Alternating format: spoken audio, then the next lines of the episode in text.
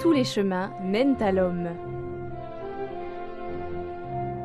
Le plateau de Saclay en région parisienne est un pôle technologique destiné à devenir, dans les prochaines années, une Silicon Valley à la française. Aux côtés des campus universitaires, le monde de l'entreprise y installe ses centres de recherche et développement dans des domaines très pointus tels que par exemple, et on en parle beaucoup depuis quelque temps, l'intelligence artificielle ou encore la transition écologique. Sur ce plateau, l'Église aussi a fait le choix d'une présence. Début juin, le centre Tellard de Chardin sera inauguré proposant un large programme de rencontres et de conférences qui mettra en lien de façon régulière chercheurs et étudiants, proposant ainsi un espace de dialogue unique en son genre. Il y a 30 ans, quand j'étais étudiant, il y avait trois écoles et peut-être en tout 3000 étudiants sur le plateau. Dominique de Goulle, jésuite, directeur du centre Tellard de Chardin. Ce nombre euh, est plutôt aujourd'hui autour de 20 000. La recherche française est en train de s'y concentrer. Euh, il y a un nombre considérable d'écoles qui ont, déménagé pour rejoindre cet endroit et en faire une espèce de pôle d'excellence de toute la recherche scientifique française. Ça sera vraiment un pôle majeur en France. C'est cette concentration-là qui a amené euh, à l'époque Monseigneur Dubost, qui était l'évêque d'Evry, à se dire il faut que l'Église soit présente pour ce monde-là, à la fois pour les chrétiens, pour euh, évidemment euh, soutenir leur vie euh, spirituelle, sacramentelle, etc., mais aussi pour entrer en conversation avec ce monde scientifique dans les domaines comme l'intelligence artificielle ou, l'écologie, qui sont par exemple des domaines qu'on va travailler. L'Église n'a pas de doctrine, voyez, aussi charpentée que dans un domaine comme la bioéthique.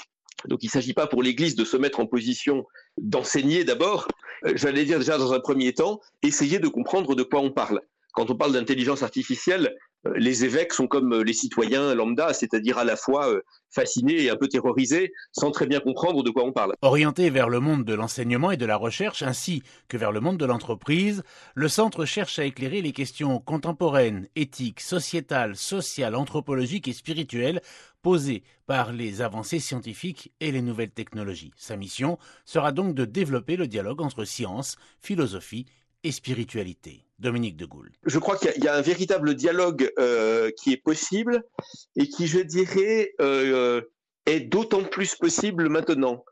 Pendant longtemps, on pourrait dire science et foi, c'était deux grands opposés, deux instances qui toutes les deux pouvaient prétendre avoir une compréhension totale de la vérité, qui pouvaient exclure l'autre. Je crois d'une part que euh, l'Église, qui a fait un pas en arrière, la première, euh, a reconnu qu'il y avait euh, des choses qui ne sont pas de son ordre, euh, que ce que la science découvre est une forme d'objectivité qui s'impose. par ailleurs, le discours scientifique est devenu beaucoup plus modeste, contrairement à, à ce qui pouvait se passer au milieu du 19e siècle. Aujourd'hui, les scientifiques savent qu'il y a beaucoup de choses qu'ils ne savent pas. Alors, ce qu'ils savent est énorme et a permis des révolutions technologiques majeures et, et souvent très bénéfiques, mais ils s'aperçoivent qu'il y a encore beaucoup de choses qu'ils ne savent pas.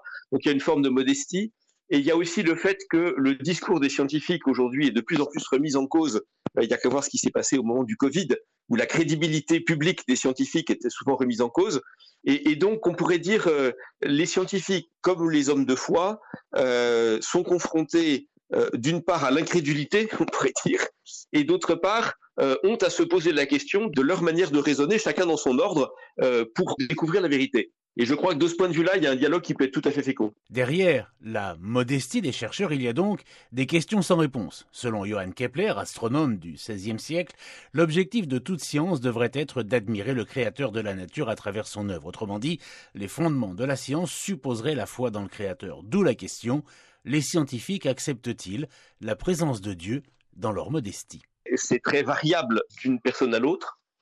Je, crois que la conscience de ne pas savoir allié à, une certaine euh, euh, admiration pour ce que l'on a découvert, c'est-à-dire euh, l'univers tel qu'il se donne à connaître aujourd'hui dans, la recherche scientifique, cette découverte est, très belle, il y a quelque chose qui peut être un peu fascinant.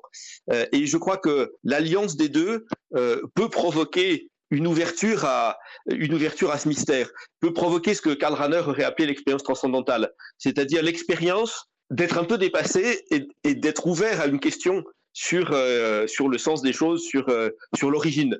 Et ça, alors les scientifiques qui sont croyants, je dirais, peuvent faire le lien directement. Ceux qui ne le sont pas, il me semble qu'un certain nombre sont ouverts à la question.